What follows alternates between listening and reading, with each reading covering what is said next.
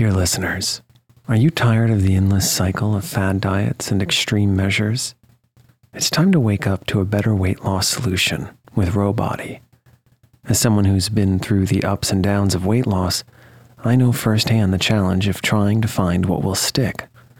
That's why, if I qualified for Ro Body today, I'd jump at the chance for a scientifically backed program that supports long term success. With Ro Body, you'll gain access to the most popular weight loss shots on the market, paired with personalized lifestyle changes. Over 200,000 people have already chosen Ro to help them lose weight. Say goodbye to the roller coaster of weight loss dreams and hello to sustainable, real results with Ro Body. Go to ro.co slash snoozecast.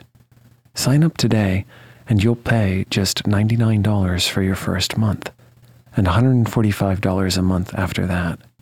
Medication costs are separate. That's ro.co slash snoozecast.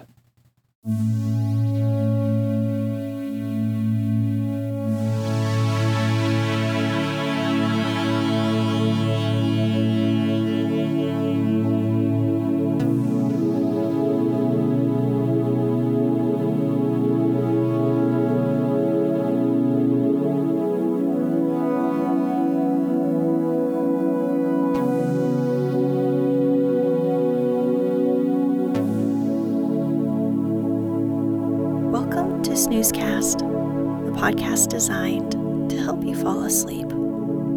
Find us on snoozecast.com and follow us on social media and wherever you listen to podcasts. If you enjoy our show, please write us a review on the podcast app. Also, share us with a friend. This episode is brought to you by our Patreon supporters and by Color Theory. We're blessed to receive so many listener requests for particular stories. Thank you to everyone who has done so. We love to know what you think.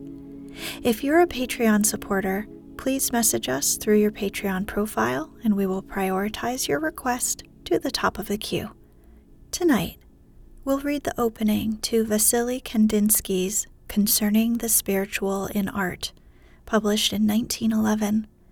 Kandinsky, a Russian painter and art theorist, is credited as the pioneer of abstract art.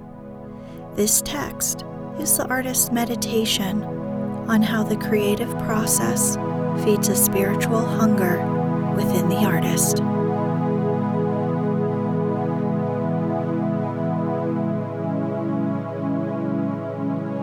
Let's get cozy.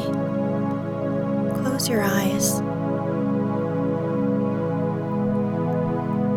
Relax your body into the softness of your bed. Now, take a few deep breaths.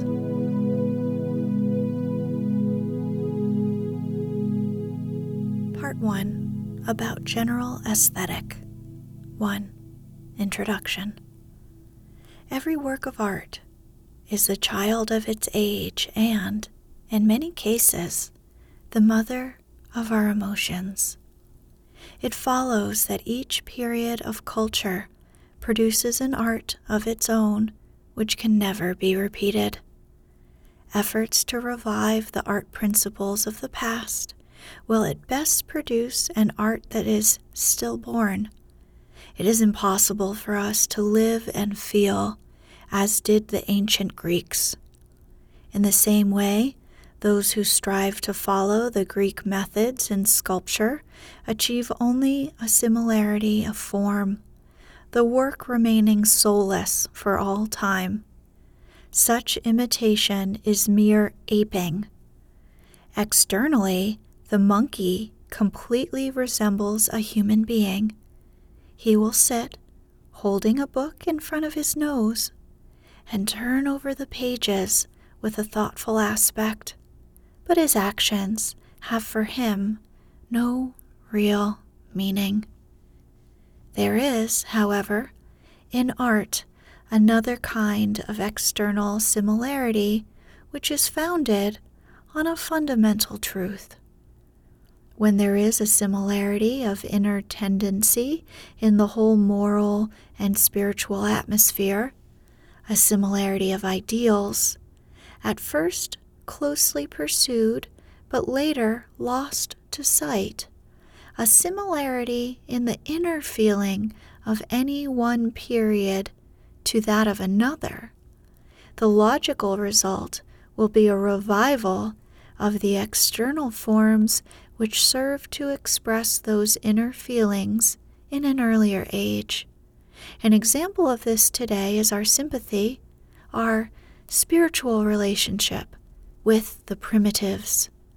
Like ourselves, these artists sought to express in their work only internal truths, renouncing in consequence all consideration of external form.